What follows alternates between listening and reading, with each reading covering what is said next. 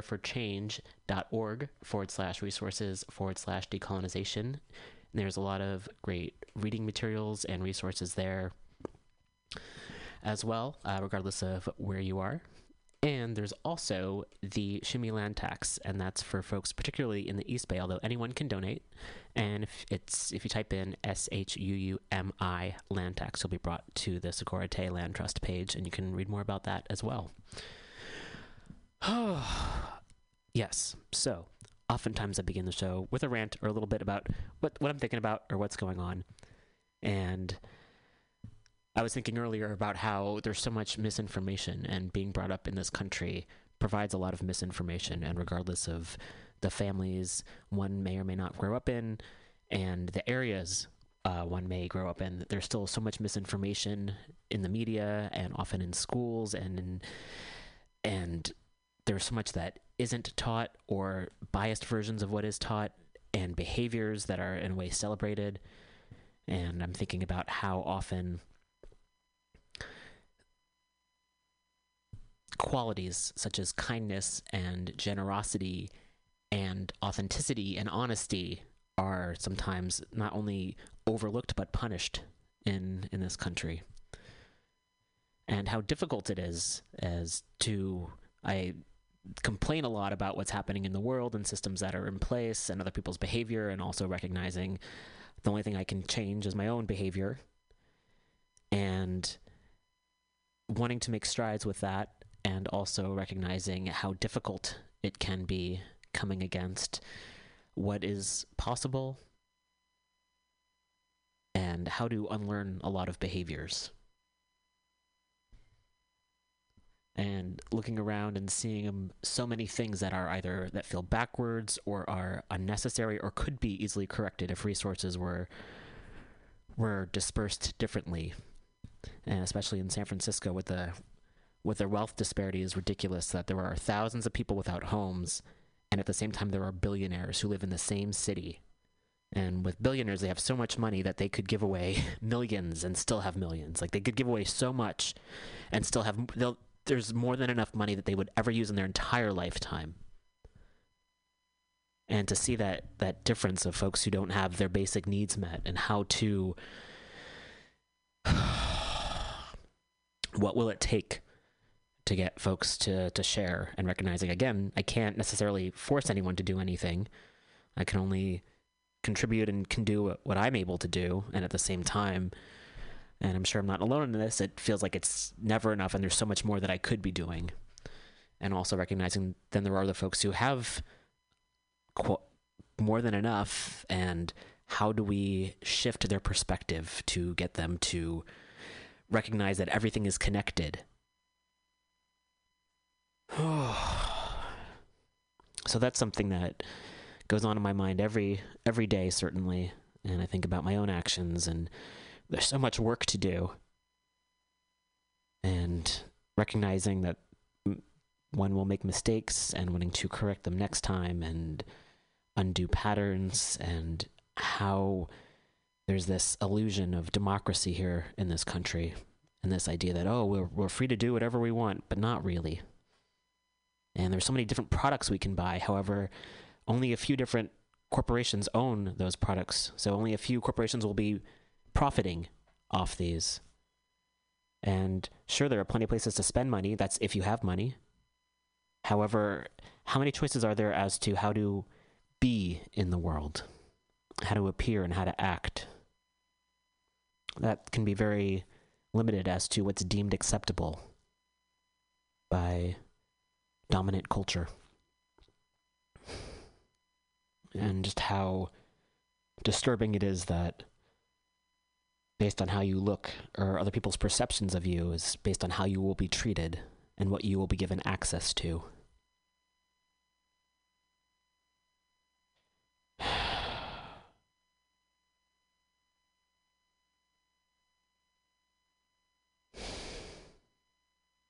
So I'm thinking about the again the land we're on and as we talk more about climate change and what can be done for the environment and also recognizing that so much of how what was here originally and how folks took care, indigenous folks took care of the land, and wanting to find a way to go back to that. Yet these corporations are polluting the military industrial complex. The US military is the largest polluter in the world. And these are businesses. And as long as people are making money, they don't care who they hurt. They don't think about the long term effects. And how do we stop that? And how do we integrate these specific issues into the climate change discussion? Because someone can be against climate change, and as long as you're still pro war, that's not going to solve anything. Not just the human life, but the life on Earth, nature. So, I've been thinking about that. Again, uh, perhaps not the most cheerful thoughts, however, do want to be solution oriented, even if I can be a pessimist at times, and also recognizing that even if some of us don't see the world that we want to live in, we can plant seeds, we can work to create it, we can speak ideas aloud, have conversations with others, try to envision it. So the very first step is to envision the world that we want to live in. And it might seem radically different than the, than the world we're in right now, however, have to try somehow.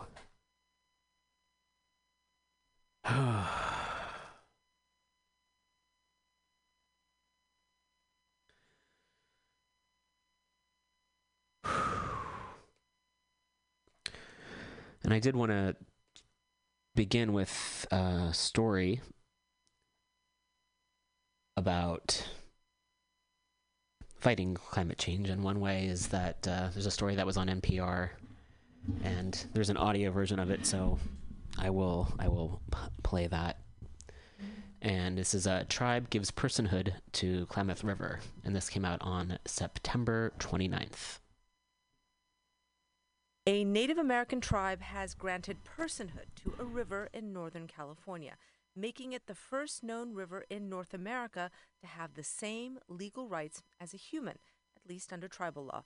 The Yurok tribe, based near the southern border of Oregon, conferred the new status on the Klamath River.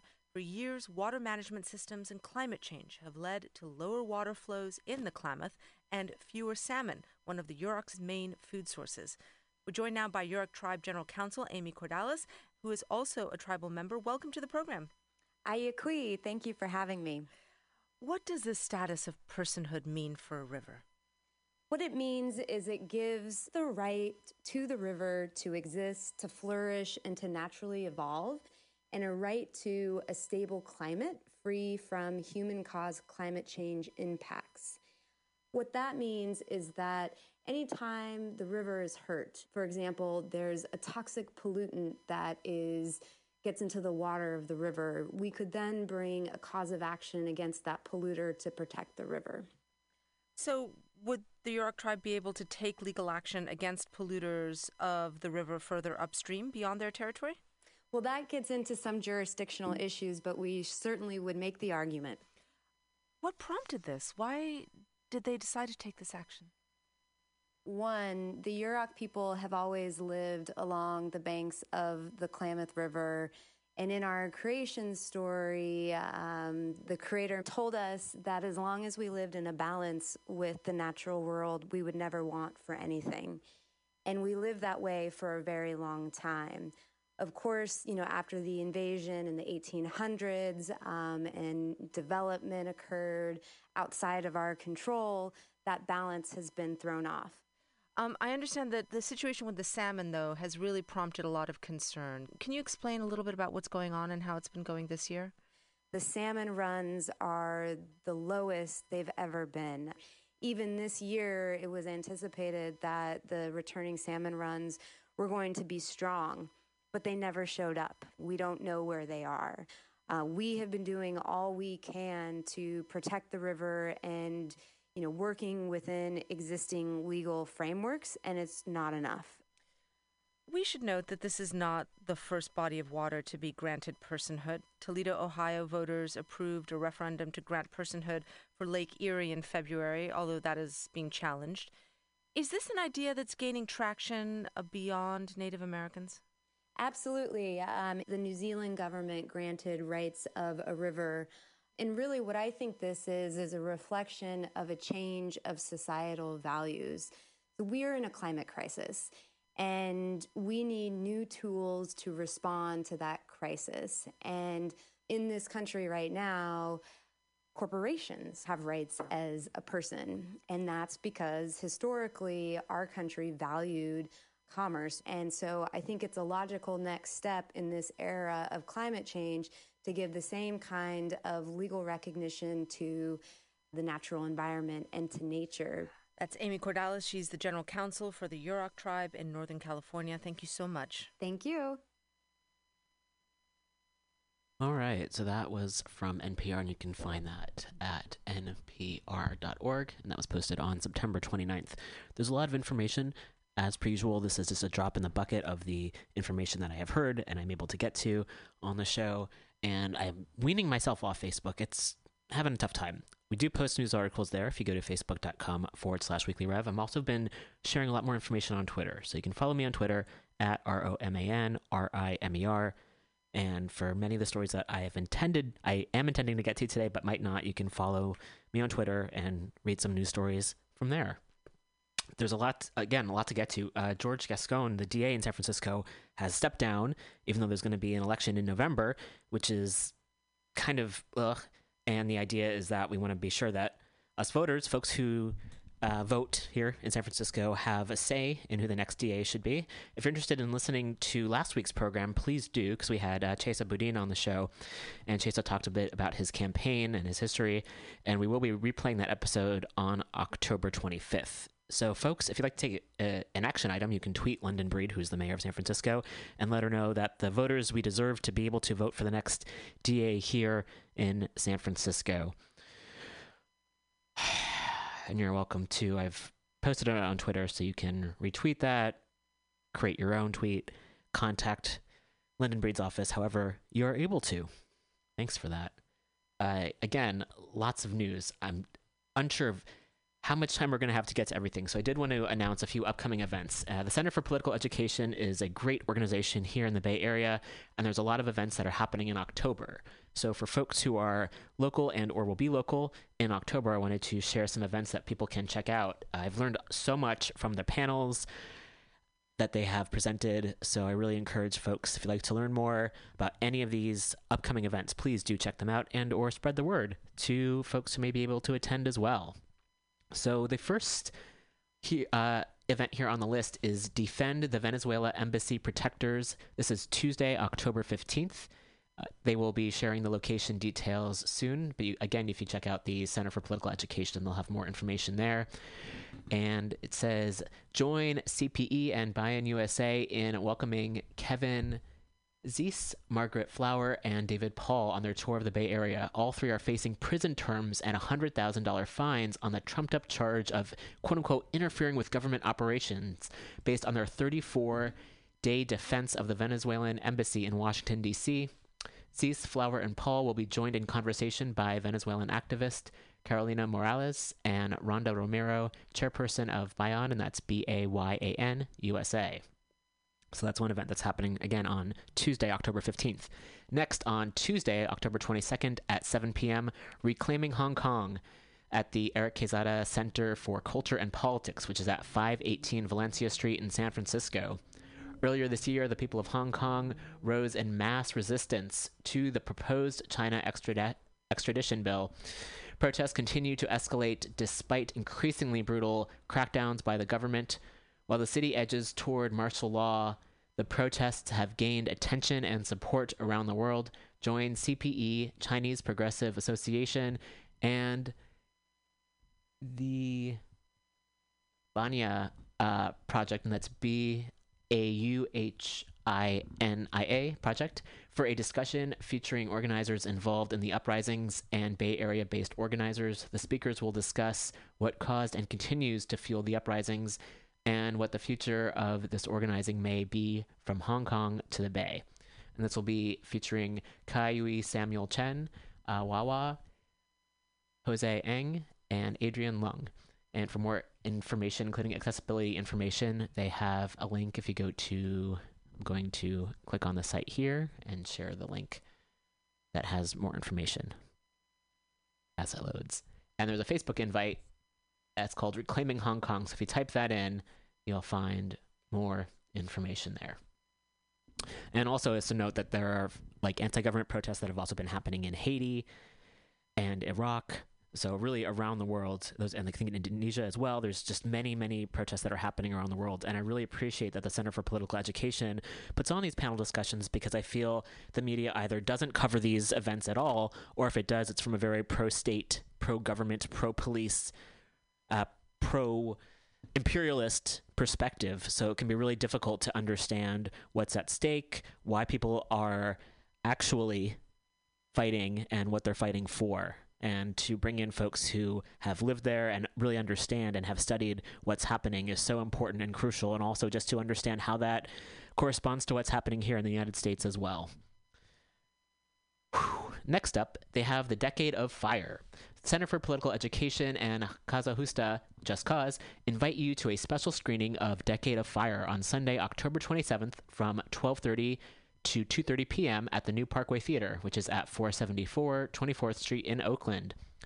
Director Vivian Vasquez Irizarry and Causa Justa Just Cause organizer uh, Kenya Perez will join us for a post-screening discussion. They have tickets available and they have a link on the website.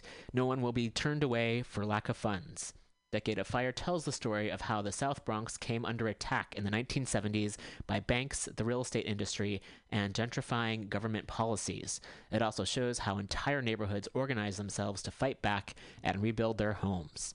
Against a backdrop of racist austerity measures, redlining practices and policies of quote unquote urban renewal, this gripping film investigates the real history behind the fires that rocked the South Bronx for a decade, displacing about a quarter of a million people from their homes.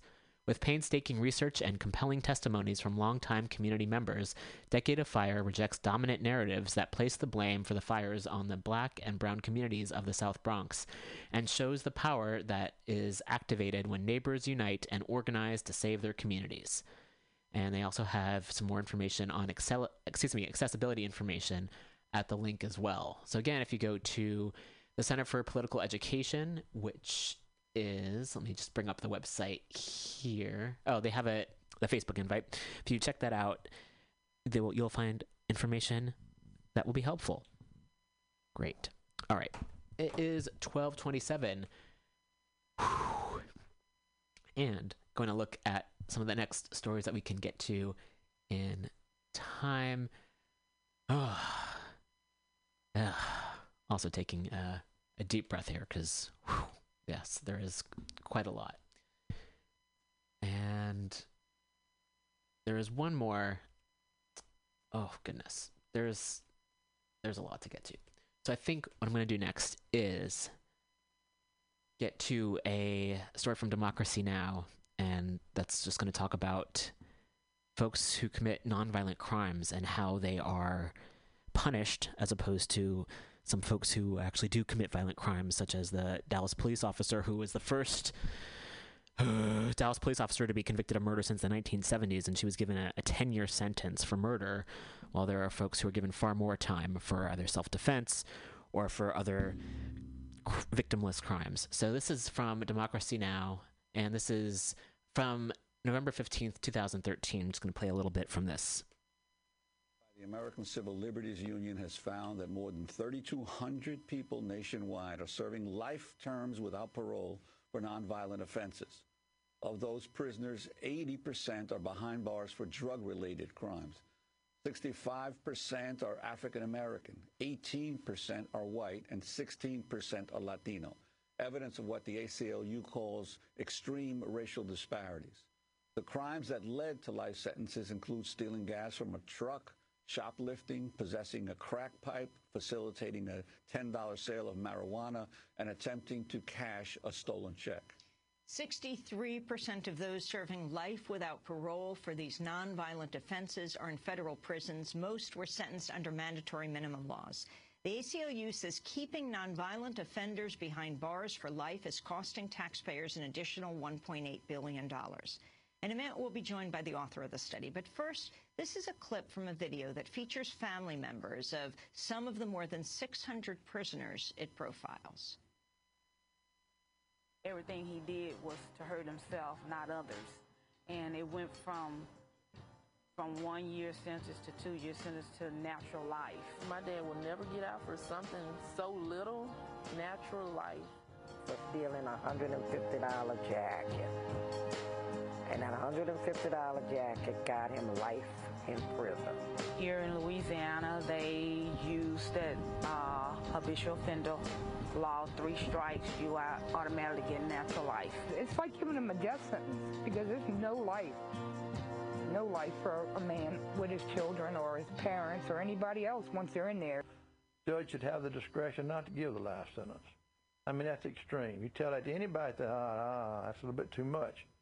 That's almost gets to be the point that that's not what the forefathers envisioned, even with the Constitution. That's extreme. That's cruel and unusual punishment to me. He's a good person. My dad, I mean, he's always, like I said, he's always been there for me, my sister and brother. He's always done his best until he started abusing the drugs. And a lot of times with Patrick with the drugs, it came down to not being able to find work. Life sentence is no way to deal with a, uh, a drug addiction. My son wasn't a menace to society. He would give his shirt off his back. And being so tenderhearted in a place like that, it just doesn't fit. It's changed him that way because I notice he is getting a little colder.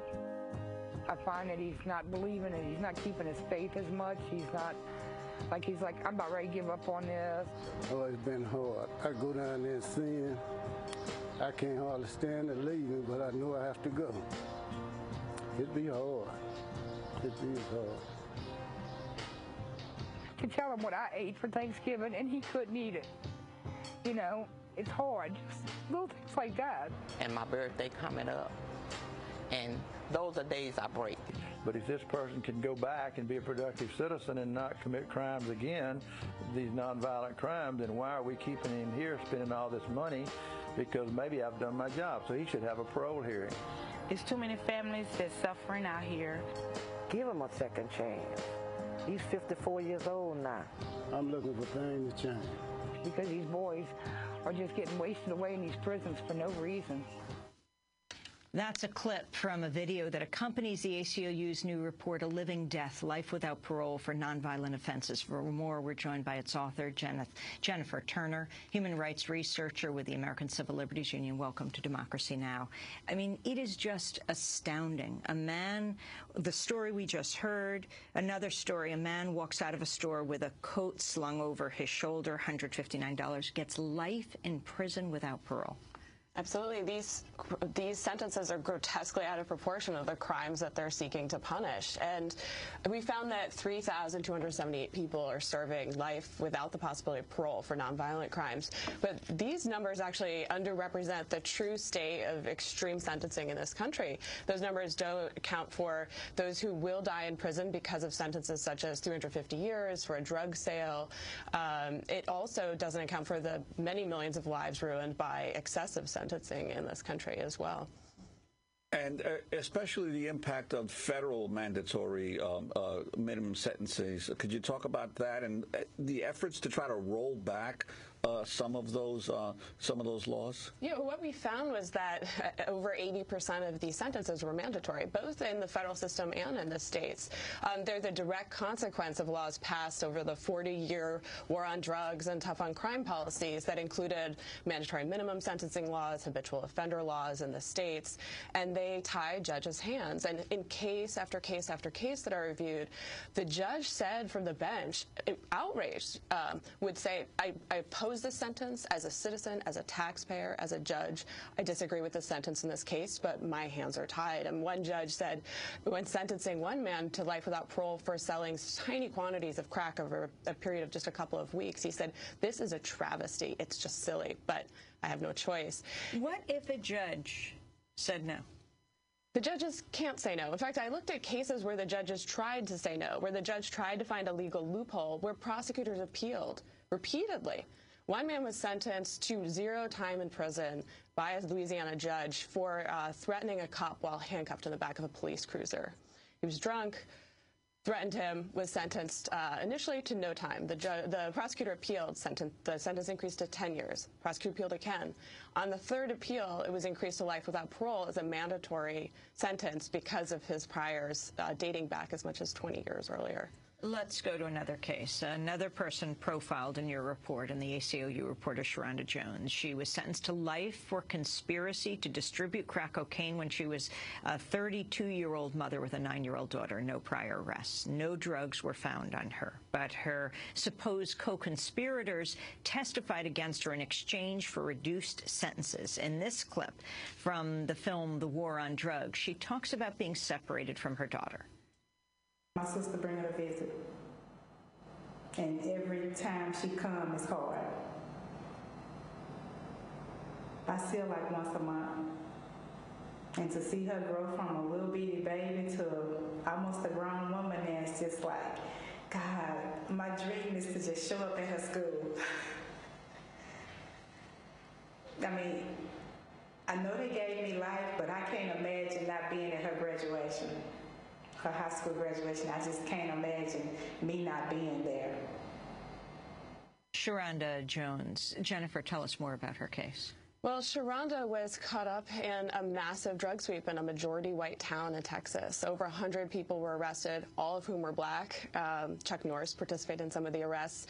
Uh, Sharanda had no information to trade for a, a, lenient, a more lenient sentence, and the judge was required to sentence her to life without parole, objected to the sentence, but uh, so he had, had no nothing choice. on her. But they had nothing but one wiretap. Uh, what happened was a couple had been arrested on drug charges and began cooperating with the feds as confidential informants informants. And from there, uh, started implicating others in the community.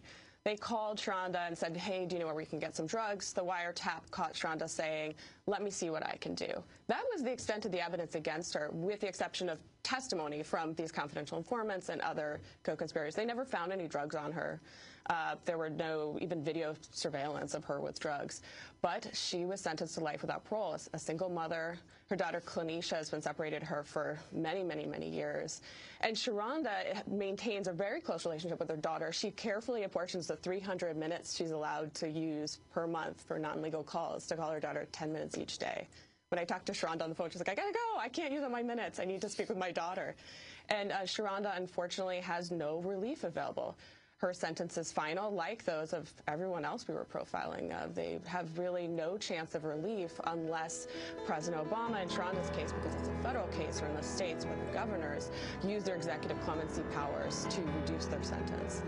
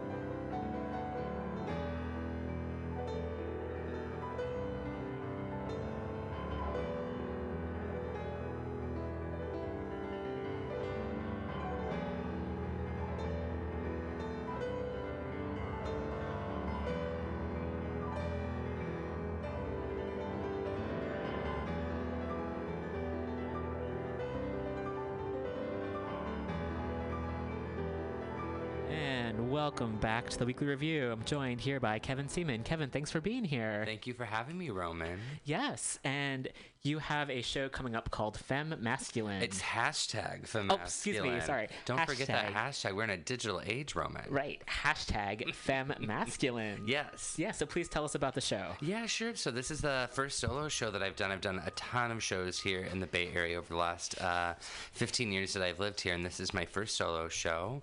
It's debuting down at Brava Theater. We had our opening night last night. It was a ton of fun. Um, the show is really looking at the intersection of gender and sexuality amongst gay men, and really looking at that intersection as kind of a parable for uh, toxic masculinity and um, just kind of like living your best life in this digital age where it's easy to slip into a bunch of bullshit. Yes, that is for sure.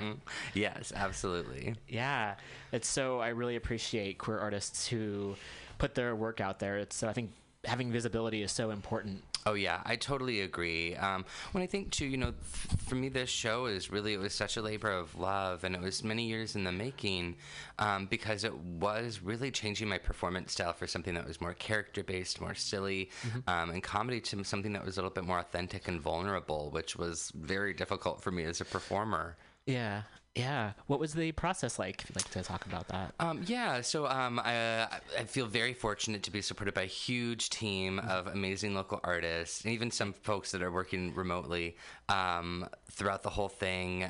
Uh, three years ago, I started working with John Calden, um, who wrote the script. Uh, we wrote the script together, uh, and that process was really just like talking about uh, stories of my life and. Uh, just experiences that I had that like brought me up to this point. And over the years, the the script really shifted and changed.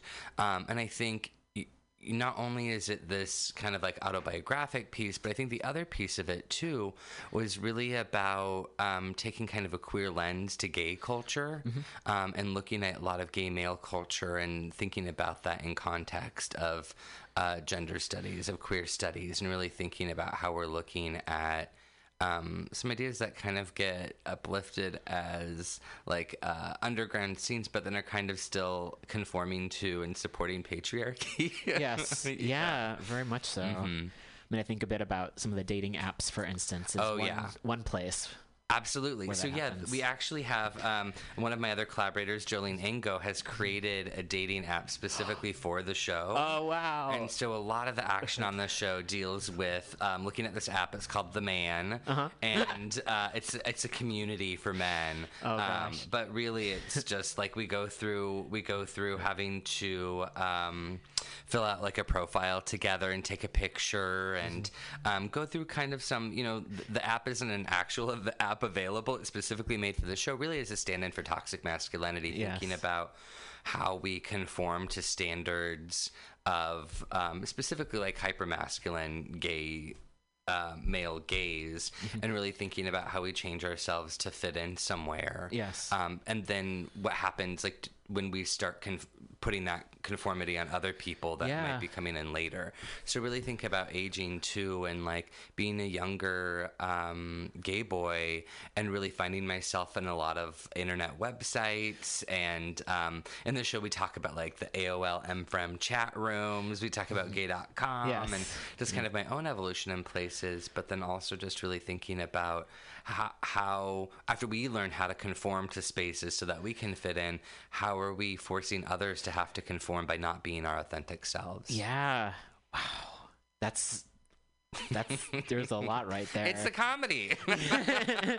and it's so important to talk about. Where Yeah. I was in the, in the beginning of the show, I was speaking about just growing up in this country and how, regardless of sometimes where we're raised or who we're raised by, Yeah. it's still difficult not to take on some problematic behaviors oh, and Oh, yeah, attitudes. absolutely. That's kind of either forced on us by mainstream culture in a lot of ways. Yeah, there's um, there's a really great video that we put together that um, uh, J. Mason Buck, who's up in Seattle, um, created that is about essentially the process of hazing that all young Mm. boys go through just by virtue of watching media, listening to their peers, and like being a young boy in the world. That there's so much conformity that that happens in order for boys to survive that you Mhm. have to like fit into Mm. it.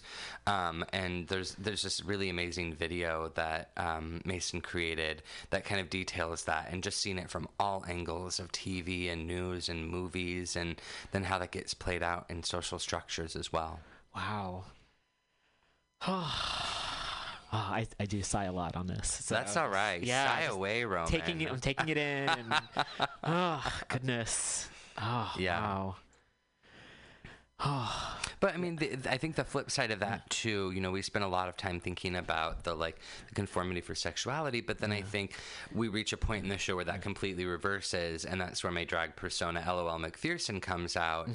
and really is kind of the antithesis to all of this hypermasculinity, is the idea of Yeah. hyperfemininity. Yes. Um, but then I think also trying to like take a look at some of drag culture about like appropriation from different communities, um, the way that a lot of gay men when they do drag, and Mm-hmm. anyone can do drag. I, I truly believe that drag performance is for everybody, um, and it comes out with all these different kinds of expression. But um, really thinking about how a lot of gay men when they're doing performing drag as drag queens that uh, a lot of self-deprecating behavior that can just seem Mm. self-referential actually isn't true because at the end of the day you go home and you wash off your makeup you wash Yes. off this feminine presence and you're back to being you know a male presenting person and so what does it mean that you're like self-deprecating someone that you are but then you're also Yes. Yeah Wow. um and yeah i think drag can be really problematic sometimes Sure. if you're not thinking about how you're making the joke i think just like any any type of comedy or any type of um, social parody or performance that if you're not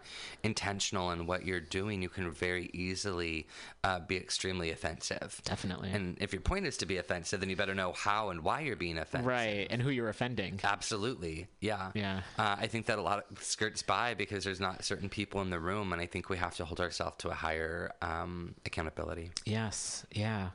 Thinking also just in terms of with you know being trans and like how the Yeah. relation between trans and drag and that how it Mhm. intersects sometimes and and not Yeah, a previous show that I did um, with uh, Mica Sigourney, VivvyAnne ForeverMORE, Honey Mahogany, and Dulce de Leche, we did a show that was called Daughters of a Riot, where we looked at a lot of San Francisco history and specifically around the Compton's Cafeteria riot Yes. and um, how the Tenderloin in, in the 60s was this area that, you, you know, there weren't definitions or, or delineations between.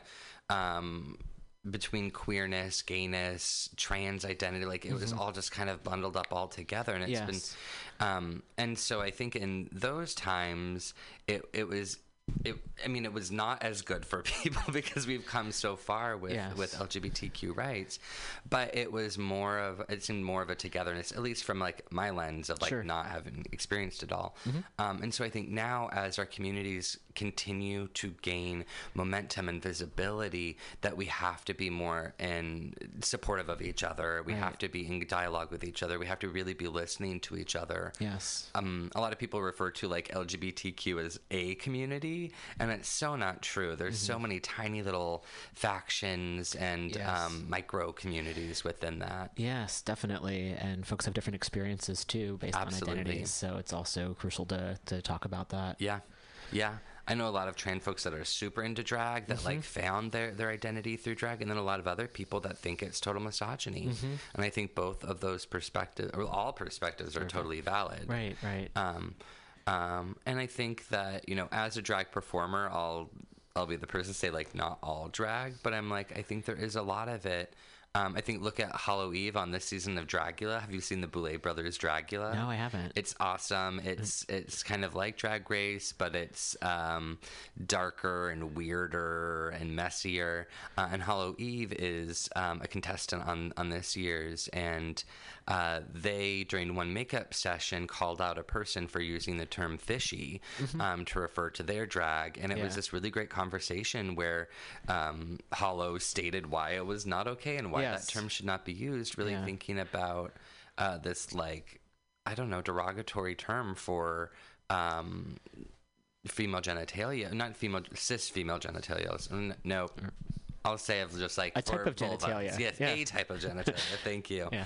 Um, and, but like that, it was so well received as well by by the other person. It was like, huh, I hadn't thought about that. Yeah. And just you know, the, this idea that like by uh, getting new information where you feel something's being taken away from you. Mm-hmm. To me, I've always been the type of person that, like, if you're giving me feedback of something that's hurting you or something that I'm saying that makes you uncomfortable, like, Yeah. I wouldn't want to continue that. Right. And it might be something, if it's something that's very close to my heart, I have to, like, really think about it.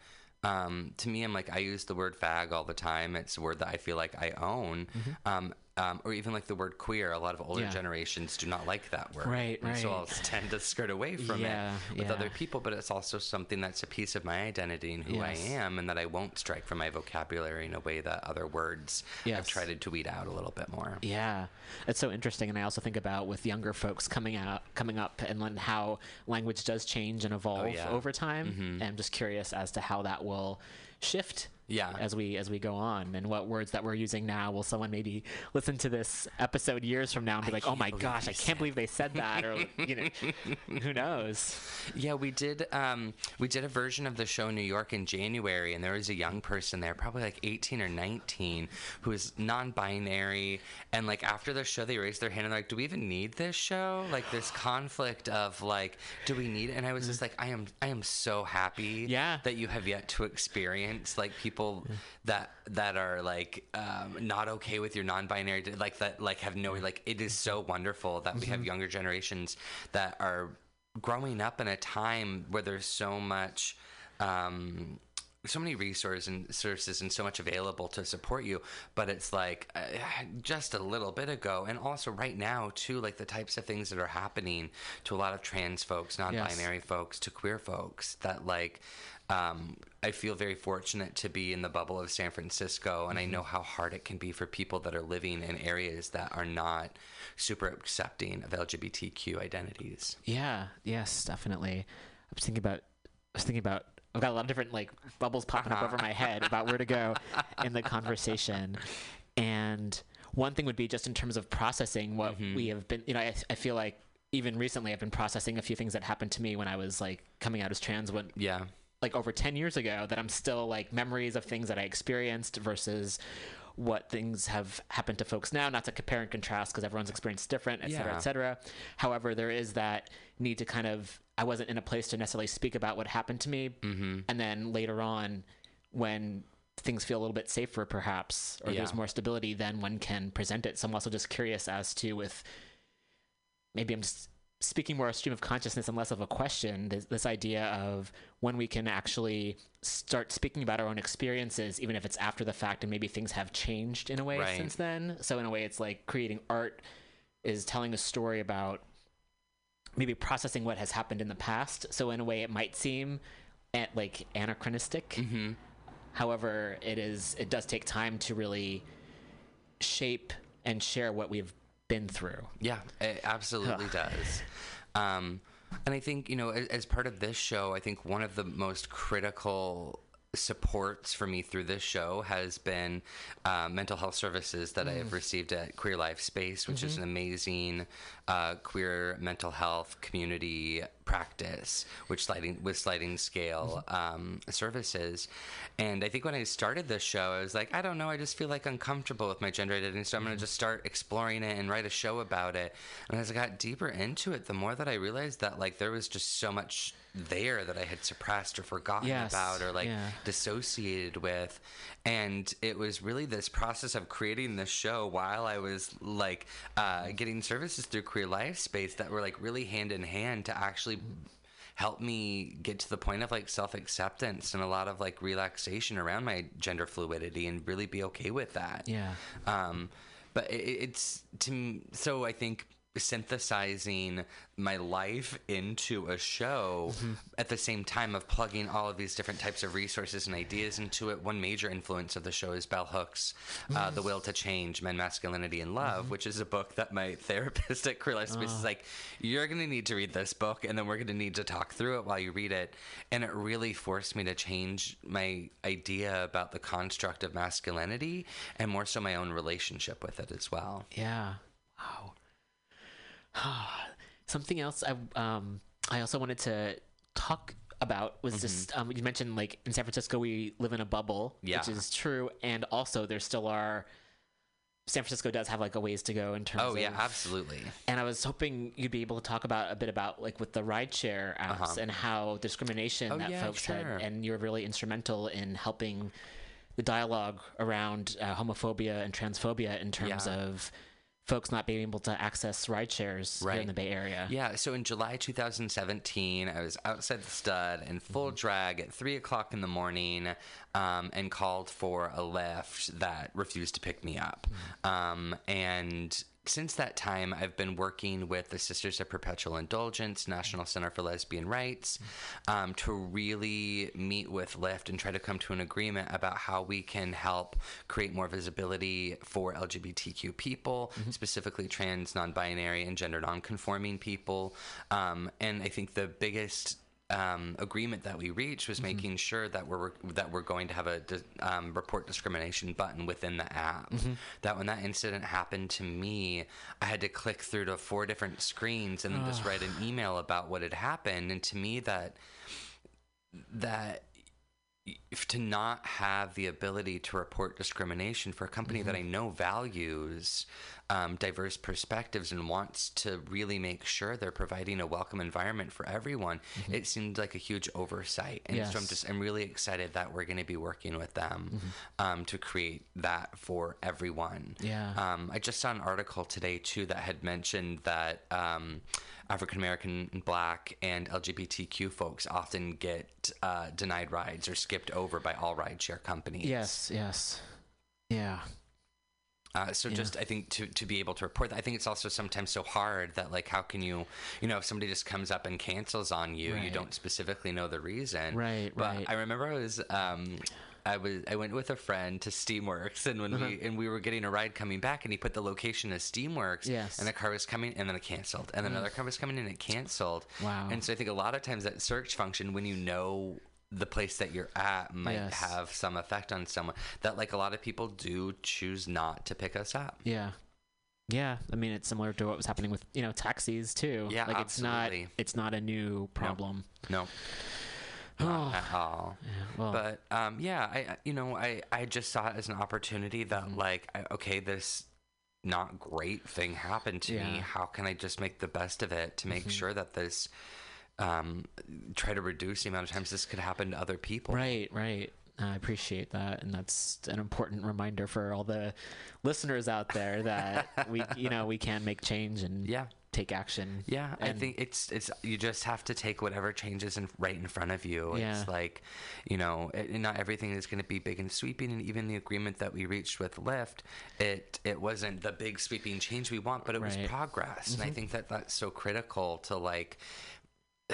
It's not always going to be revolution. Sometimes it has to be in- incremental change, Right. and that doesn't mean that it's any less important. Absolutely, and it will make it easier for more folks down the line. Eventually, we'll get that revolution. Oh yeah. Oh yes. Many of us are just on board. Yes, on yes. board, waiting for that.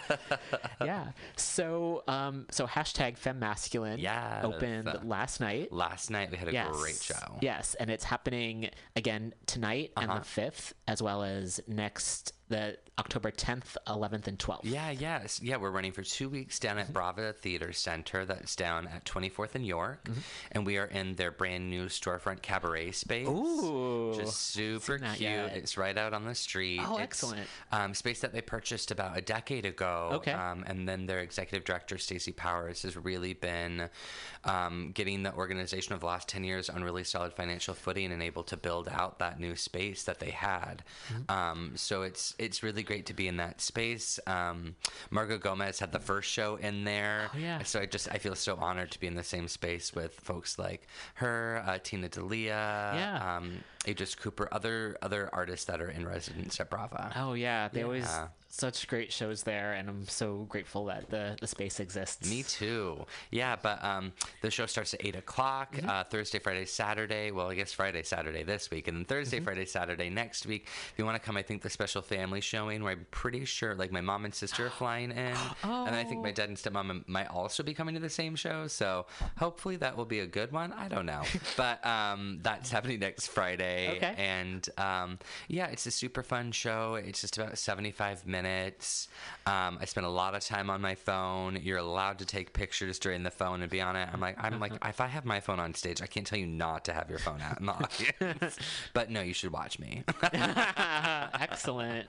yeah. Um, yeah. So come out for that. Uh, it's going to run for a couple weeks. And then after that, we're just going to try to shop it around, maybe to see if we can get it touring around the country. Oh, that'd be excellent. Yeah. And also wanted to note that the uh, creative director is B. Thomas. Yes, is Beatrice Thomas, aka Black Benatar, Yes, aka yes. my work wife. Oh no, my work husband. I'm her work wife. I forget. yeah. Yes, and, and Beatrice was on the show, I think, I believe last year or the year before. Mhm, So yes. really grateful that Yeah. you all are collaborating. Absolutely. Beatrice is um, one of my favorite people to collaborate with. We've been working together on so many shows. We um, used to do uh, this cabaret that was about the intersection of commercialism and the occult called Dr. Zabrowski's Hour of Power. Oh, wow. Um, and then we did a, one called Public Prophecy as well. Um, but Beatrice has been such a force for this show and kind of giving the whole production like a shape and a feel. Um, we've also been working with Ryan Marchand, who's a really amazing performer and uh, educator and community um, organizer. Um, he has been giving more like theatrical direction. Our technical director, Erica Sokolauer Shane, has been crushing it. We've got some great lights by Kathy Anderson. Uh, my partner, Derek Schmidt, did all of our music. Um, yeah, and a zillion other collaborators too. I don't want to forget anybody, but I'm sorry. Um, and uh, yeah, Excellent. Well, very much look forward to seeing it. absolutely. I can't wait to come see. Yeah. Is there anything else you'd like to promote before we wrap up? Uh, I'm tired. That's about it. It's just this thing. Got I'm it. taking a nap. Got it. I totally hear you. Well, Kevin, thanks so much for being here. Thank you for having me, Roman. Yeah, and hope to see you again here. All right, sounds good. All right. Well, we can take a bit of a music break and might take a, a moment to get all set up. And then afterwards, we'll be back with some more news. Stay tuned.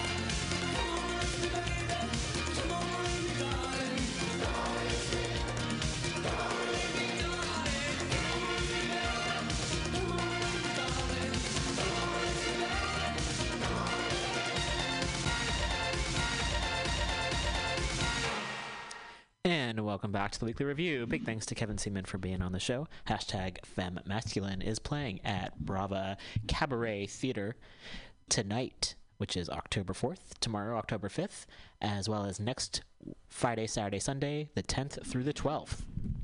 I've got some more news for you. Also, like to provide ways that folks can take action, and I a constant reminder is that everyone has a voice, everyone can make a difference, etc. So, regardless of one's situation, if you would like to make a change, there are so many folks who are organizing right now, and there's plenty of ways to get plugged in. And one way I will share with you at the moment. So, October 3rd to 8th, which is happening right now, hashtag We Remember Days of Awe and Action for Immigrant Families. And this is an email from the group Bend the Arc. And this is the first action of 5780 is with immigrant families. So Bend the Arc says the days of awe are here. Between Rosh Hashanah and Yom Kippur, Bend the Arc leaders have events planned across the country to demand their members of Congress stop our government's cruelty against immigrant families. Today alone, Jews in Long Island, New York, Cleveland, Ohio, Los Angeles, and the Bay Area, California are organizing to say, We remember and we demand action. Our week of action will be so much more powerful if every member of Congress hears from the Jewish community loud and clear. Add to the chorus right now. And they provide a link where you can email your member of Congress, and they have a quick form. It's the Jewish New Year. Hold ICE and CBP accountable for cruelty against immigrants. And I've shared this link on Twitter at R O M A N R I M E R, as well as our Facebook page, facebook.com forward slash weekly rev. They say, We remember the names of the children who have died in U.S. custody. We remember the families kept in cages without soap, blankets, or water. We remember the screams of children whose parents were rounded up in raids. This is a critical moment to contact your member of Congress because the bigger, excuse me, the biggest fight on immigration this year will be over will be over funding and the Trump administration thinks the public isn't paying attention.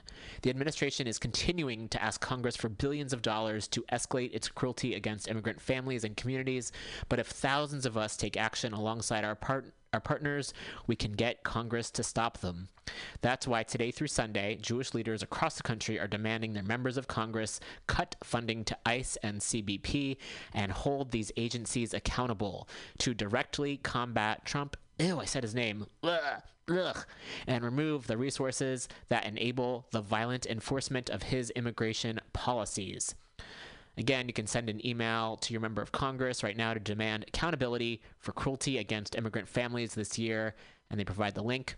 As we reflect during these high holy days, we and as we approach the anniversary of the shooting at the Tree of Life Synagogue, we know that the Trump administration's attacks on immigrants are rooted in the same white nationalism that has targeted the Jewish community, the Muslim community, indigenous folks, people of color, and people with disabilities.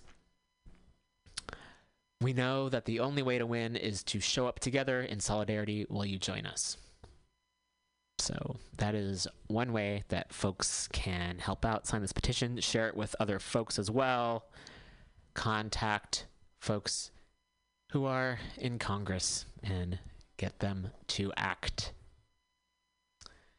Next up, more events that folks can participate in. Here on the show, we are prison abolitionists. We believe that we can build a world without prisons and the idea of rehabilitating people and helping people instead of punishing people especially when there are when poverty is criminalized here in this country and how many folks there's millions of people incarcerated. It's just it's disgusting and it's fucking gross. And we did hear the the story earlier on in the program from democracy now! And that was an interview from 2013 and things i'd imagine have only gotten worse as far as militarization has ramped up. So there are some DAs who have been elected who do believe in reform and moving towards, hopefully, prison abolition. And in the meantime, recognizing how many folks are arrested for victimless crimes. So, one thing that folks can do to support folks who are incarcerated is to find pen pals to write to people, can send books to people, and one organization that helps connect folks is Black and Pink, and they deal exclusively with LGBTQ folks who are incarcerated. so there is the Flying Over Walls Prisoner Solidarity Project, and Black and Pink. It's a they're located in many cities, so there may be a city where maybe located in a city where you live. I know Chicago is one here in the Bay Area. Folks meet in many other cities as well. So regardless of where you are, hopefully you can tap in with a group that is local. And this is what they share. Autumn is here, and we've got so many exciting opportunities for you to stay warm in the company of community this season. We're excited to tell you that they are currently planning. I'm going to move this over so I can read the full email.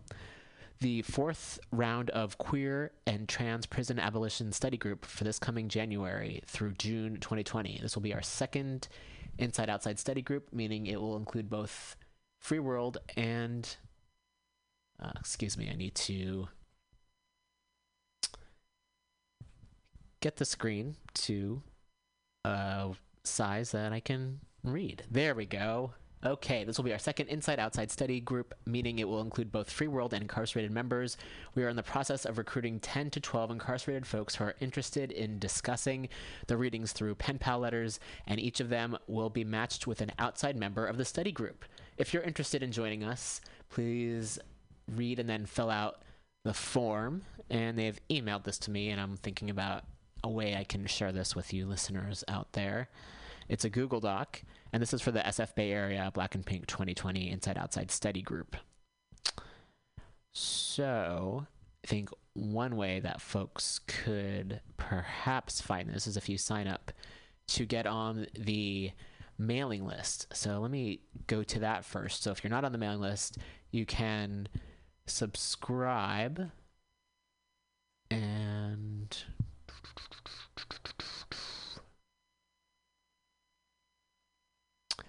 and or i'm just going to give the email address here uh, flying over walls at lists.riseup.net so if you want to email them and t- tell them that you're interested that's one way to do it and find the link. There's also they have a lot of letter writing news and events that are coming up so community news and events and this again is for the bay area. Monday october 14th uh, join survived and punished and tgijp for Freedom california a panel and letter writing event. And this is join us in a conversation with a panel of criminalized survivors and learn how to support the fight against gender violence and criminalization. And i'm going to take a look at this link to share the location and this is happening Monday, October 14th at the East Side Arts Alliance, which is at 2277 International Boulevard in Oakland. Next up, Wednesday, October 16th, save the date. Berkeley City College will be hosting a summit on the mental health impacts of mass incarceration, and our very own Casper, also of ABO Comix, will be speaking on a panel. Next, Friday, October 18th, the No New SF Jail Coalition is asking community members to come show their support at an important hearing on the closure of the jail at 850 Bryant. We are calling for a rapid closure of 850 Bryant without the opening or, or renovation of any jail, transferring prisoners out of county, or an expansion of electronic monitoring. The hearing is scheduled for 10:30 a.m. at SF City Hall. More details to come. On Saturday, October 19th, we along, and again, this is Black and Pink, along with ABO Comix, will be at the Our Town SF Nonprofit Expo, the largest LGBTQ resource fair ever in San Francisco. Getting my announcer voice here. And again, it's October 19th, and that's at the Eureka Valley Recreation Center, which is at 100 Collingwood Street in San Francisco. Next up, Wednesday, October 23rd, join Initiate Justice for Bay Area Mail Night. This will be responding to mail from our members inside who have questions regarding current or past legislation, learning more about our policy work, and more. The event is open to anyone and everyone, excuse me. The event is open to everyone and dinner will be served. Please bring a laptop if you can. And let's see where this one's happening and they have Facebook events for all of these. And that's happening at the Urban Strategies Council, which is at 1720 Broadway on the second floor in Oakland.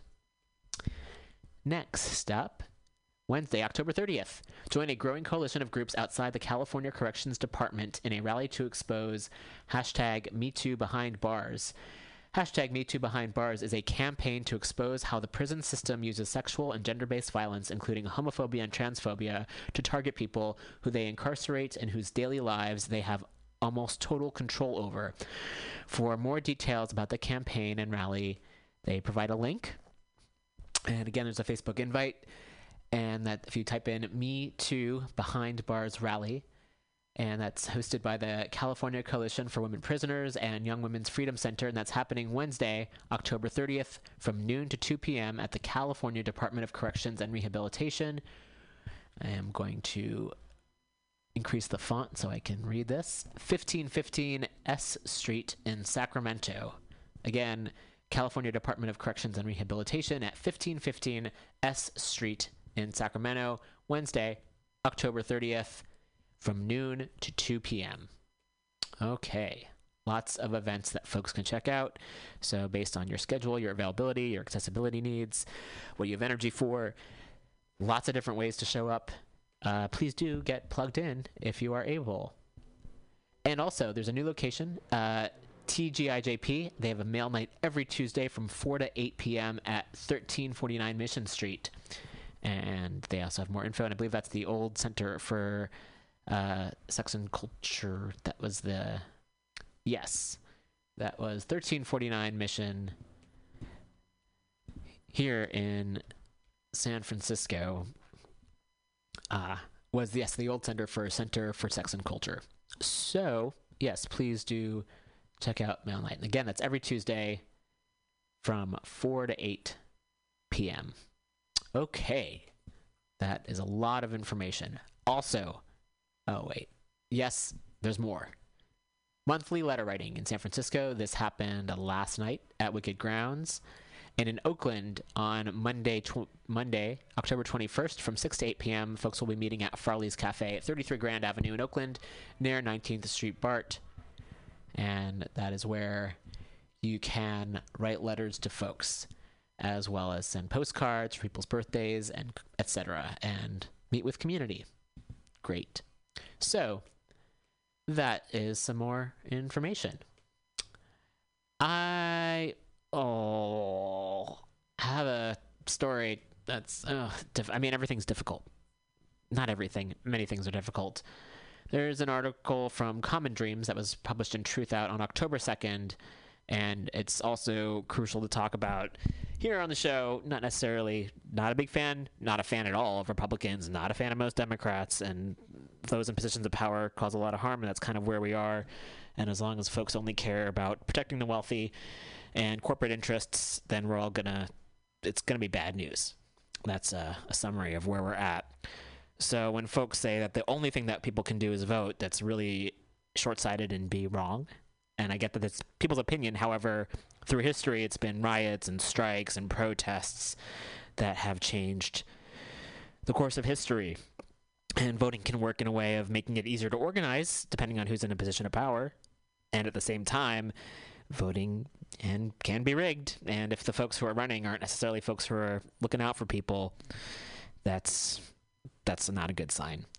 So there were, I remember shortly after 2016, folks were saying, oh, we'll just wait till 2020. And someone had mentioned in terms of all the deportations and the family separations, which of course have been happening in this country since the very beginning.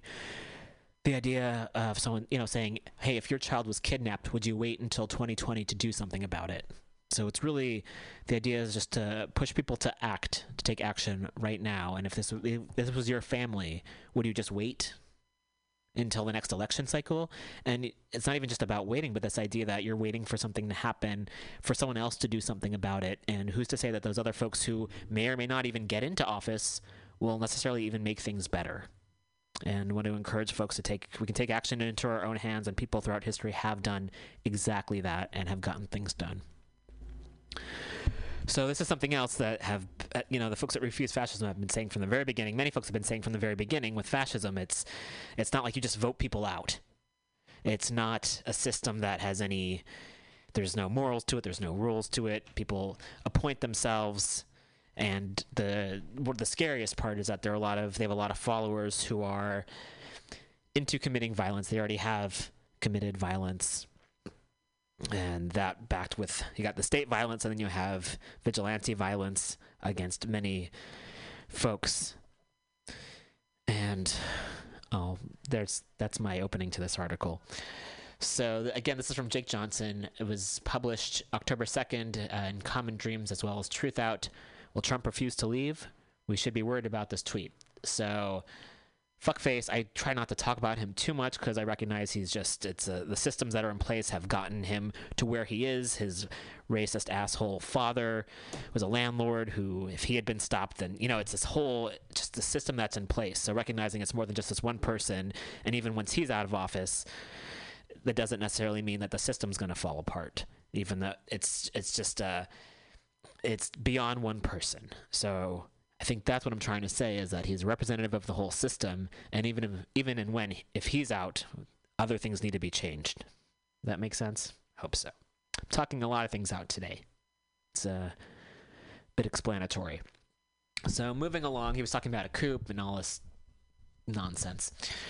Days after amplifying a right wing pastor's warning of a quote unquote civil war like fracture if he is removed from office, President Fuckface, my words, not the words of the article, late Tuesday said the impeachment inquiry launched by House Democrats is a coup, heightening fears that 45 could refuse to allow a peaceful transition of power. And also, I'm going to make a note have there ever been peaceful transitions of power in one way or another?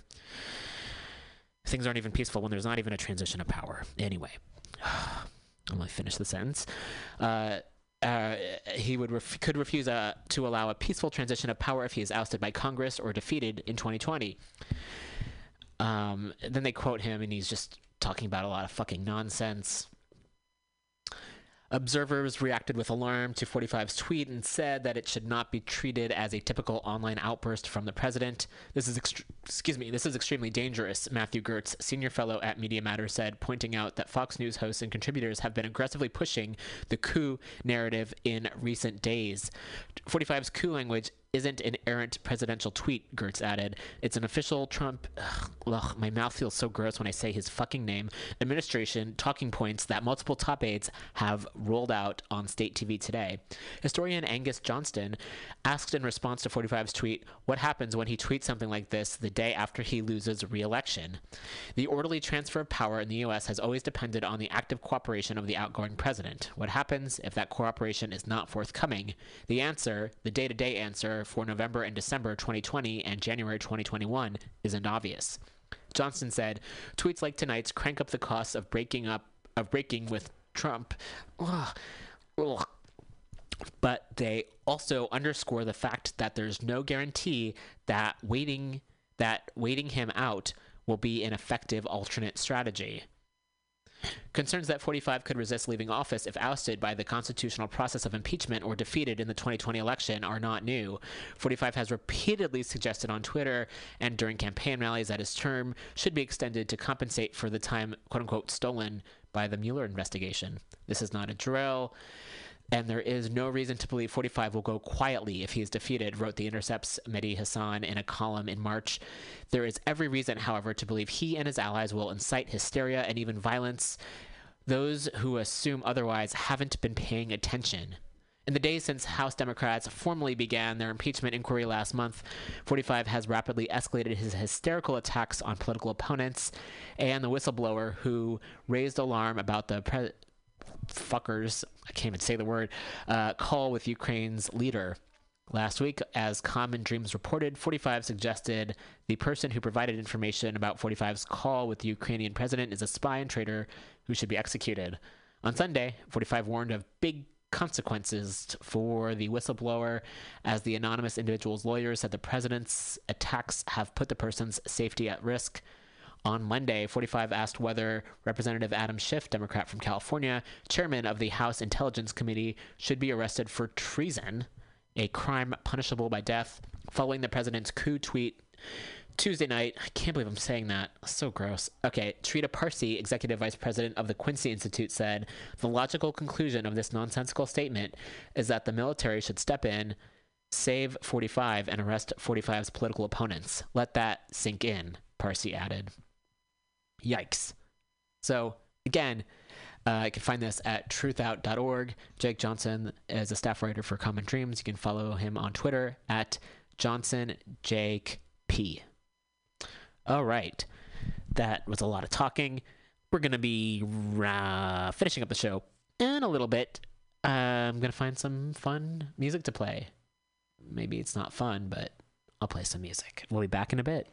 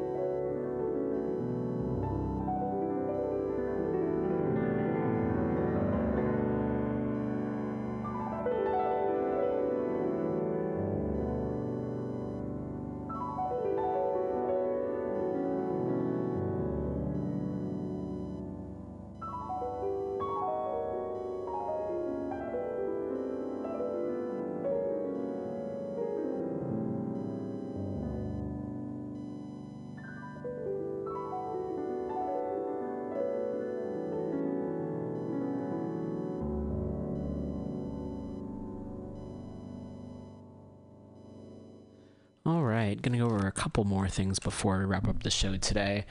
The story comes from Seattle, and of course, there are patterns in many places here uh, in the in the U.S. And this is about fare enforcement and how uh, it's actually cheaper to not charge people to ride the train than it is to hire folks to be fare enforcers. There's an article in the Seattle Times that came out on October 4th. That's today, 2019. Seattle Times. Black passengers getting cited, punished disproportionately by sound transit fare enforcement. This was written by Heidi Groover. When fare enforcement officers board a sound transit train, they begin at either end and work their way toward the middle. One by one, passengers tap their Orca cards on handheld devices or show their tickets to prove they've paid. But practice is designed, excuse me, the practice is designed to be unbiased, the agency says, a safeguard against potential profiling by officers. But sound tra- transit data shows this system is not preventing disproportionate punishment. While 9% of people who ride light rail and sounder commuter trains are black or African American, 22% of riders are caught up in the fare enforcement system over the last four years were black, according to rider surveys and enforcement data collected by Sound Transit. For black riders, the disproportionately the, dis- the disproportionate the disproportionality grows as the punishment gets more severe, from warnings to $124 tickets to misdemeanor theft charges. About half of riders who, in the last four years, faced a misdemeanor for failing to pay fare were black. They provide a chart of the demographics. Disparities, both by race and by income, have led politicians and transit agencies across the country to rethink fare enforcement, sometimes pitting social and racial justice advocates against publicly funded agencies anxious to appear fiscally responsible. And they also provide a survey where if you're in Seattle, you can share your experience with Seattle, the Seattle region's fare enforcement system. At, C- at Sound Transit, officials are aware of the disparities, but don't yet have an explanation or solution. Shocking. Some in the agency also say fare enforcement makes riders feel safer and therefore more likely to use the system. Uh, and they um, speak to a Sound Transit chief of staff, Rhonda Carter, who says it's certainly troubling.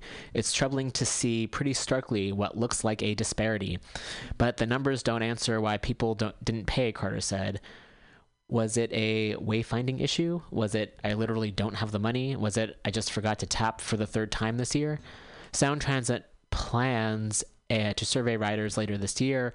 Critics say the existing data proves the system is failing. Some question whether a public transit system should be punishing people who can't afford to ride. When light rail was built through Seattle's Rainier Valley, we were told it's going to be an opportunity for people in our neighborhood to go downtown for jobs, an opportunity for enhancing our well being, said Gregory Davis, managing strategist at the Rainier Beach Action Coalition, one of the dozens of organizations urging enforcement changes.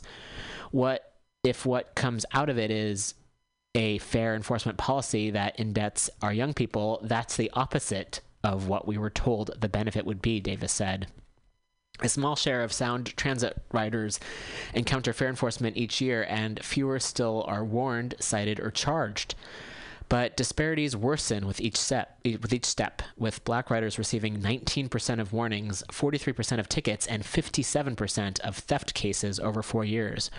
Riders who don't pay can get one warning and, if found guilty again within a year, a $124 ticket, a second ticket, then a misdemeanor charge. In May, the agency, oops, I uh, clicked on uh, a chart here. Okay. Uh, 43% of tickets and 57% of theft cases over four years. Riders who don't pay can get one warning and, if found again within a year, a $124 ticket, a second ticket, and then a misdemeanor charge. In May, the agency quietly paused referring cases for misdemeanors. It's unclear if the agency will permanently stop those referrals.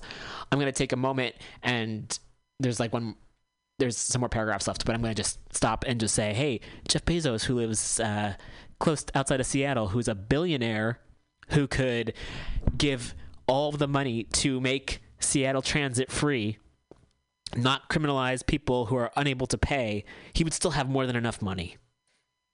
So I just think about how backwards it is. I think about this in many situations where folks who are just struggling to get their basic needs met, that we have the resources as a country to to pay for. It's not unimaginable. It's possible. So many things are possible, yet greed prevents people from moving forward with that. Oh, goodness. Ugh. I think I just talked myself into a, a sadness corner. Oh, goodness. There has to be something that is hopeful. In San Francisco, this isn't necessarily um, hopeful, but I want to just share a few more things. Oh, I do like to try to end on a positive news story to get myself and all the listeners up, upbeat, happy about something good. Uh, but there are some just things I also wanted to mention that are not so happy. So there are folks uh, in the Clinton Park area in San Francisco who fundraised over four thousand dollars to get boulders placed on the sidewalk because they didn't want unhoused people to exist. And then there was a battle between folks rolling those boulders off the sidewalk. It's also not only is it just incredibly classist and fucked up, but it's also a um, accessibility issue where folks can't navigate on the sidewalk. And so people were there was like people were moving it off the sidewalk and then it's being pushed back on the sidewalk and then DPW got involved and these are also boulders that have been around for years, I think. So also DPW is involved with it and it was just nonsense.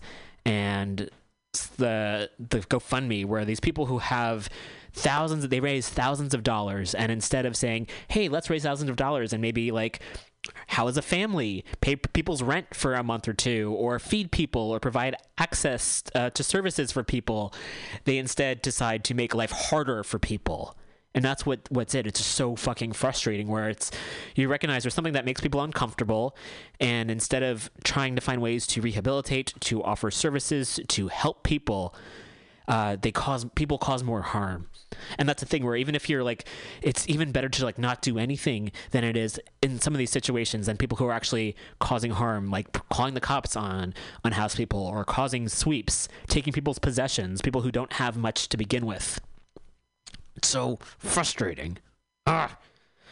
Speaking of frustrating uh palantir has still not uh uh they're still doing business with ice so tonight at 7 p.m., CCC, CCCC, four C's, four C's, Bay Area. Uh, follow them on Twitter at Close the Camps BA. Call to action tonight, 7 p.m. The Palo Alto BW Ball has not dropped Palantir Tech as a sponsor for their event. We cannot allow them to normalize Palantir and its cruelty. Palantir money is blood money. We need folks to flyer to attendees and let them know Palantir's crimes. I am retweeting this. Uh, excuse me. I am retweeting this flyer on Twitter. Again, you can follow Close the Camps BA or me at R O M A N R I M E R. In Ecuador today, second day of a national strike against the president. This was shared by Joshua Potash, and that's J O S H U A P O T A S H. I will also share that. So, around the world, protests are happening. There are some more in other places as well that I wanted to get to. Oh. I'm also reading on Mother Jones. The EPA just issued a notice of environmental violation in San Francisco after 45 claimed the city's large. Ugh, fuckers. This is about uh, water pollution, even though I would suggest that it's uh, Chevron and perhaps the big companies here that are polluting the water more than, uh, and all the fucking automobiles because they decided not to invest in public transit. Anyway.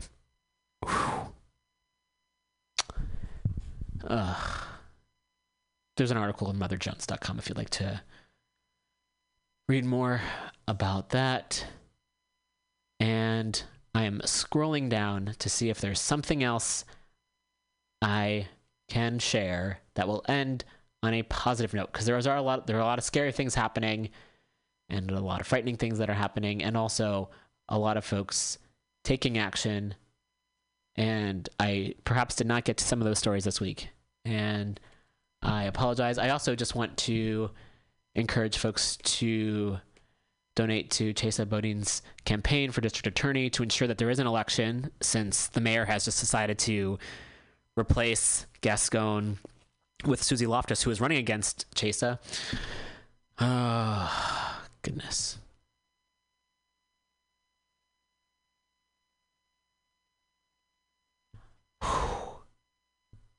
And, well,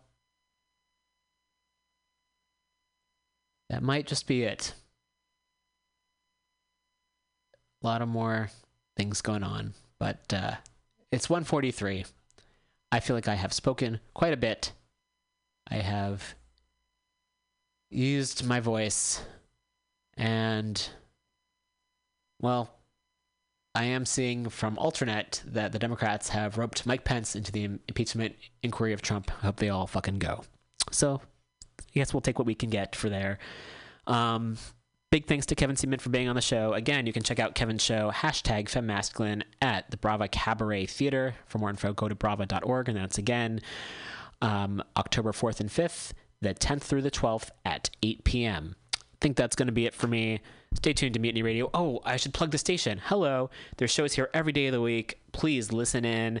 Please donate to the station. We stay open based on dues. So please, please, please donate if you can. If you'd like to support the show in particular, you can do so if you go to patreon.com forward slash weekly rev. Thanks so much. And yeah, that's about it. I'm going to play some more music for you all. Thanks again so much for listening. Have a good week. And we'll be back next week. And taking a moment to choose the song, sometimes eh, it takes me a while. So I'm going to see what I'm in the mood for. And in the meantime, I am going to speak. Super professional here. And what are we going to decide on? All right. Here we go. Have a great week, everybody.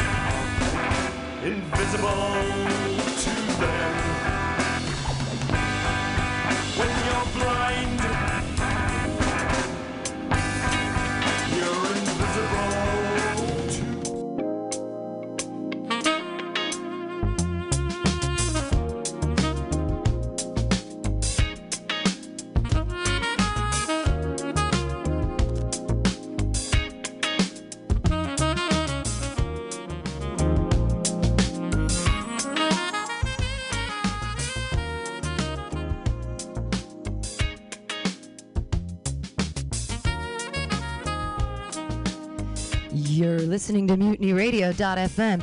Here we are in the station. It's time for Tiny Kitchen, Tiny Tiny Kitchen with Rachel and Pam. Tiny Tiny Kitchen. Hi, Rachel. How are you doing? Mutiny Kitchen. Tiny Tiny. So we've realized that it's impossible to control anything in these crazy COVID times. It's impossible to control uh, our lives and what's happening with them. So we are doing a tiny kitchen because that we can control. Ha ha ha ha. Uh, I'm gonna go get some tiny coals and uh, see if we can put them in these tiny things. Uh, tell people, Rachel, about um, Tiny Kitchen at um, at Rainbow Gathering, and then also about uh, the, the the tiny nachos we're gonna make today. Tiny nachos. Yeah, the tiny, tiny uh, camp at Rainbow Gatherings has been part of our gatherings for. It's an ancient tradition, about five years old. Now there's tiny, tiny camps all over the country because we can't gather together, so we're gathering separately. There's a tiny, tiny kitchen, tiny camp up in upstate New York that put together a protest justice for George Floyd. And I think it's working. I think it helped since those murders will be charged and whatnot. Tiny Kitchen started as a as a a little model tent and people started donating tiny things so they can make a tiny kitchen in the woods. And since tiny camp can't gather together we're going to make tiny food here at the station. We have a very tiny tiny real cast iron stove and a real cast iron oven. We're putting coals from a real fire into them. After we made some sti- tiny steaks to make some tiny loaded nachos we have the, the littlest tortillas you would ever see. We're going to fry them up, make fresh nachos, tiny cheese slivers, little packets of butter. So cute, little butter. Some jalapenos and tomato, some garnishes. All coming together to improve our lives just a tiny bit. I'm picking up coals. I'm like trying to burn, not burn my. They're actual real live coals. This is fun. Real coals. Last time we did it without using, we tried to put the coals inside instead of on fire. This time we're putting the coals that are already in fire in the oven to help control the heat here. We have a little knife we're going to use to make tiny dices out of these jalapenos and tomatoes. Tiny fun times. Large fun, tiny objects. Tiny Camp started as a tiny tent, and then people would give us tiny donations, like a tiny shovel. We built a tiny fence around it. They had a tiny hammock. Tiny always free a little mailbox to get tiny mail delivered. Someone donated a school bus so they could put all their tiny equipment and travel around, set up tiny camps everywhere. Okay. So Tiny Camp's San Francisco faction is making food for Mutiny Radio for little appetites. So we have ti- we have tiny coals in the in the tiny little cast iron potbelly stove uh, that are it's it's hot. Uh, so we're gonna slice up some tiny tiny things. We've got some tiny steak here. We're gonna. Oh yeah, there's a little little chunks. Tiny tiny. Such little portions. Oh, it's still too big. For our tiny appetites. Yeah. So what are the what are the things that you're feeling out of control about in your life, Rachel? huh. You know, I haven't been thinking about it. I don't know why. uh, I feel like I used to travel a lot. Like this would be the time that I would be going around to different camps and feel like I'm not in control of when I get to leave and when I get to go adventure. That's been kind of hard because that's a big part of my identity. Uh, adventuring. Yeah, you know, just traveling every summer from at least from May till August, at least just kind of going wherever, no matter what I was doing in my with my mundane regular people life, I would put it on break and then and then go leave and go to rainbow gatherings and go to concerts and What's your what's the best concerts you've ever what's the best concert you've ever been to? Oh, it's like it's a tie between Radiohead at Bonnaroo and of Montreal and Oakland. All right. Uh, we have also Machine uh, of Mornings with Machine is running our board. What's the best concert you've ever been to? And you can say your own band, the Business Dicks, if you like. You know what? I've been to so many good ones here in the city, including like War Bison, the Rolling Stones. You saw the Rolling Stones, huh? did. I saw them back in uh, 2004, I think it was, at AT&T Park. Damn. That was a very good show. Also, um, Nine Inch Nails was great, but the local bands here, I'd say Concrete was one of the best shows I saw. The Parents at Bender's, and the Subways from England at Slim's, all very good. What about yourself, Pam? I'd have to say, I agree with that War Bison thing. I love that's one of my favorite bands. I, I mean, in local bands, I love Floating Goat. Also, when they play as Hendrixian, I enjoy that very much. I love the Business Dicks. I've seen them a bunch of times. They're great. Um, but I think maybe I've been to I've been to Phish concerts like like 11 of them. So those were pretty great too. That's more of a cultural experience. I feel when I go Phish Grateful Dead, it's more like you have more fun hanging out with the people outside the concert, and it's more like the culture is what makes that cool. I was offered tickets for their last, uh, Grateful Dead's last uh, show ever, I believe, at um, Levi Stadium. Oh, well, but you were offered tickets, but you didn't go. Yeah, couldn't they make it. Oh man. So An hour before the gig. I made it to the parking lot, but never inside, man. I don't know what happened. Oh, I've done that a few times. Uh, we're gonna take this tiny, tiny little pat of butter that I wrapped up individually. And It's we're really adorable. I put it in the tiny. For the listeners at home, just imagine the cutest, tiniest little butter pack. And we have four of them, and they're it's melting on our in our tiny pot. I'm hoping it's gonna melt. I mean, there's coals in there. Should we add more sticks to it? Should I break up some sticks? It's hot.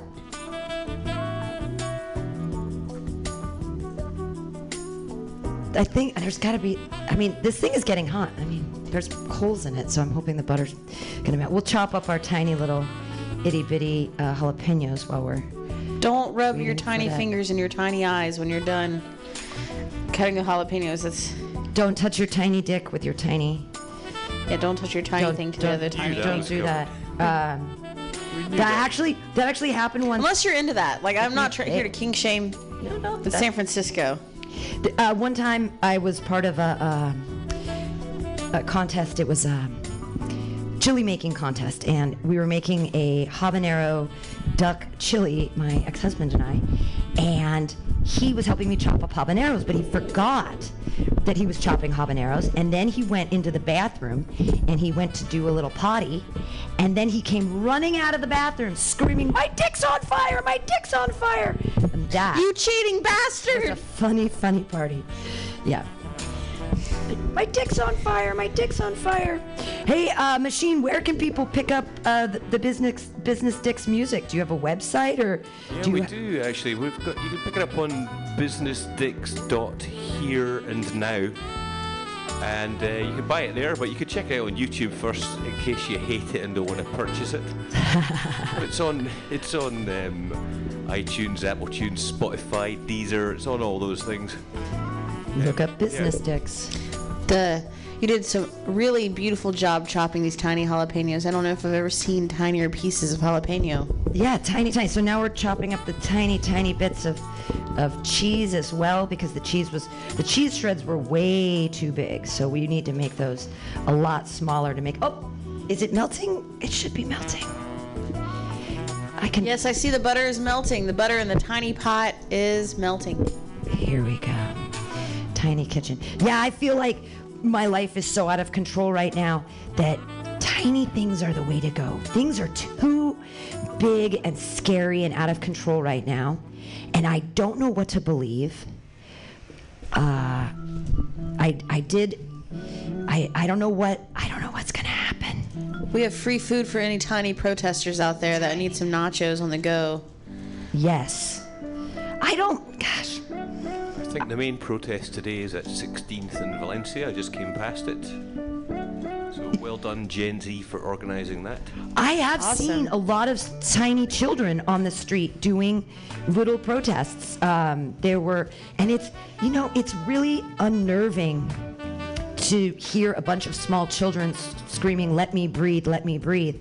But I think that, you know, they're, th- this Generation Z, this next generation, th- they actually believe that they can still change things. They have hope, which I think is exciting. They're not jaded yet. They're not jaded yet.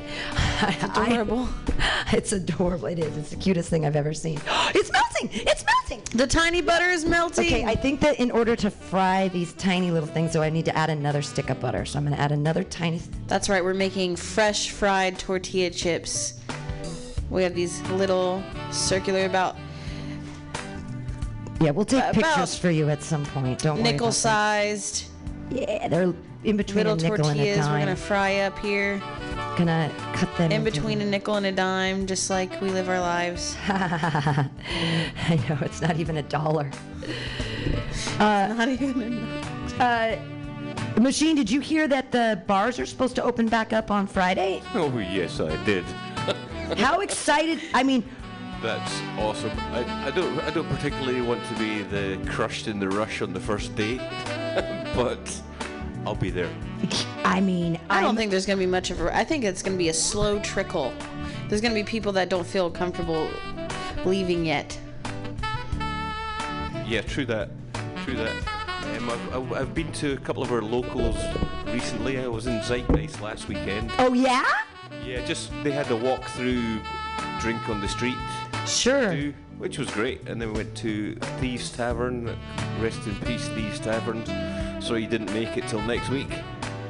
Wow. And Blind Cat, I believe, as well. Ah, R.I.P. Well, maybe maybe you'll have a resurgence in next week's the week that you're like, all right, we only missed it by two weeks. Maybe we can get back in there. I'm not sure how that goes with uh, with your leases and everything, but we'd love to see you all back. Yeah, I mean the stud disappeared. I'm just wondering, how is how different is San Francisco? How how is it going to look different, or are we just going to go right back to the way we were? Like, I, I don't Yeah, I know. don't think that's gonna. I don't think that's gonna happen. but well, you know what? We all want that to happen, except with the pol- police brutality, etc. We don't want that to happen. That's going to change. So right. let's um, put San Francisco as a map to walk around and get a beer. Looking forward to it. I'm wondering, it's things have been crazy because of the like everyone's drinking on the street now. So the the culture has sort of been changed in that we weren't allowed to do this thing and now we can do this thing and are people still just going to be willy-nilly drinking on the street or is the ABC going to come back in full force? Ah! I never let the law stop me from drinking on the street. If I'm honest. I. But yeah, are they still gonna have cocktails to go? Is it gonna be like New Orleans? Oh my god, I would love That it. would be lovely. So the, the the butter is the butter has been Have melted. drive through. Well, no, it's the West Coast. You don't have drive through anything. and I'm putting the tiny chips that I've cut from the tiny things, putting them in, tiny chips in the tiny butter, and we're gonna cook those up and turn them. We're having a tiny kitchen. The world is impossible to control. And so we're doing a tiny kitchen in a tiny cast iron stove. We got tiny, tiny coals and put them in. And we have tiny, we're making tiny loaded nachos. We're being visited by Andrew Rose. So we have tiny, yeah, yeah, we have tiny little, look at that, tiny little corn tortillas. It's hot. You can have a tiny piece of steak if you want to try our tiny steak. You want to, yeah, use the tools, use your fingers. Try it out. We've got some tiny, tiny. Yeah, we do have the ingredients for a tiny taco without Yeah, do you want some? it. There's some. You can have some tiny. Have someone tasting there. our tiny, tiny stuff. We Tiny taco, tiny taco. Ti- tiny. Um, the large happy looks on the faces. And uh, there's the tiny little jalapenos, tiny, Tiny, tomato, tiny tomatoes. little cheese. Yeah. Oh, yep. Don't forget the tiny cheese. Yay! this is our first. This is the first person we've served with a tiny taco. it's a tiny, tiny. Andrew Rose. Well, we last week we ate the tiny hash browns We and the tiny bacon. Yeah. But we didn't get to serve somebody. Yeah, tiny a tiny taco. taco. Yes! Oh wow, a large look of excitement for tiny foods. Yay! Oh no, thank you. For what brings you here to Mutiny? Sweet. Oh wow. Why is it dangerous when it's windy to be on a motorcycle? So when you're crossing the bridge, you're taking your life into your own hands. Whoa. Andrew says five feet to the left with the wind, and if there would have been a car, he wouldn't be Andrew anymore. So Andrew, since you're here, uh, can you give us a tiny review on the taco you just ate? Adequate. A tiny comment for the tiny foods. Adequate. Wow, I've been waiting my whole life for someone to just tell me I'm adequate. You know, like I've always wow, wanted to be. We're good enough. We're good enough. Good Lower enough. the bar. Maybe, maybe not the best, but we're adequate here at making tiny foods at Some, Mutiny some people say you can come in. Some people say raise the bar. Some say lower the bar. We say make the bar really small. Like just a tiny, tiny, tiny bar, like a tiny ballerina. Uh, cool. So uh, here we are, making tiny stuff, making That was the smallest, most scathing review I've ever heard. It was perfect. Perfect size. It's actually a big word for a tiny food. Big words, tiny, tiny tacos. So uh, I'm gonna. It's like you can have tacos as a tiny appetizer before nachos are. Yes. So on this tiny little plate, I'm gonna. I have some. I have some tiny carrots, and I have a tiny little bit. I have tiny, tiny little lime wedges, and I have some tiny, tiny uh, sour cream. And I'm gonna take our tiny, tiny little uh, these. Oh, that's hot. And these tiny little chips. I'm not gonna put you on. Chip, chips on the plate. Okay, yeah, we have fried, tiny fried little nachos. Are we, we're gonna have to do another batch. There's Yeah, so many so. tiny people that need have large appetites. It's it's absolutely true here, and we want to definitely serve the tiny people here. All people matter. We can all, all sizes matter. We can even do a vegan version, you know? Oh no, we can't. We use butter. Well, we can do a vegetarian version So without any putting the steak. cheese, some jalapenos. We're making these ones really loaded. Uh, loaded. Loaded nachos. We're gonna put the tiny tomato. Tiny loads, tiny loads squirting all over the nachos. Put some of the. To get a picture of it. Yeah. There we go. For the listening audience, just imagine the cutest plate of tiny nachos you've ever seen. You just wish that you were a little mouse so you can have a gourmet meal. Fresh, fried, tortillas. Take a picture of that. I'm gonna I'm gonna put some more coals in the little thing and see if we can we make a a dime for quesadilla. scale? A dime for scale, Or yeah. we can use maybe Yeah. Uh, let's see for scale. Yeah, figure it. There you go. Okay. Uh, machine, tell us about uh, tell us more about the business dicks, and I'm gonna get. You really want to know about business dicks? Well, Tell us all about the. Are they tiny business dicks? they're they're they are. they're small dicks with big attitudes. Typical. Yeah, they're- Typical. Yeah, they've been playing. They're playing out of the out of the mission. We've been playing out of the mission for the last five years at uh, Heavy Metal Bike Shop. We get together usually on used to get together Tuesday Fridays and just play a whole live gig for the neighbourhood, annoy the neighbours, till we brought out our first album, and then we just kind of let it go a bit. But we're getting back together as soon as this Getting the band back together. social Get the band back together. social distancing is done and we get enough tiny, tiny, tiny reviews from our tiny, tiny fans. Oh, you've got you've got all kinds of big fans. I'm a I'm a big fan of. If uh, we were making food for your bands, it would have to be on a real stove, I think. Yeah. Large, regular sized foods. I'm putting some more oop, butter, butter, butter in the pan that we have. This time directly on top of. Oh wow! Oh look at it! Look Oh, at it, it's really going, it's really Oh, going. Let's get this, let's Oh get my this gosh! action. This is very exciting. Look at the action! Wow! It's tiny action. Tiny action. Tiny oh, that. action. Oh, we're about to fry some tiny tortillas ah. here. We're gonna make a tiny quesadilla. Oh, here. tiny quesadilla. tiny quesadilla. Ah. I'm gonna put some cilantro, and some Pequeño carrots in there. quesadilla. You really have to see this to believe it. Is this is this live anywhere? Have you Yeah, got this is live. So what we're doing right now is we're definitely live streaming on mutinyradio.fm, but we're recording it and then I'll put it on the night playlist so people can listen to the joy and wonderment of us making tiny, tiny foods. No, is anyone FaceTime live in it or Facebook live in it? Oh. I- I'm catching little little videos of it we can put up later. Where can we see that? We need a This tiny is spatula. quite amazing. We have no idea where we're gonna put it up. I mean, I should be using. We have it- some footage of the last one. We didn't do anything. we didn't with do either. anything with it. We were just having a good This time. is our, you know, this is our second time doing it. We'll get better at it. Well, yeah, we'll we'll figure it out as time goes on.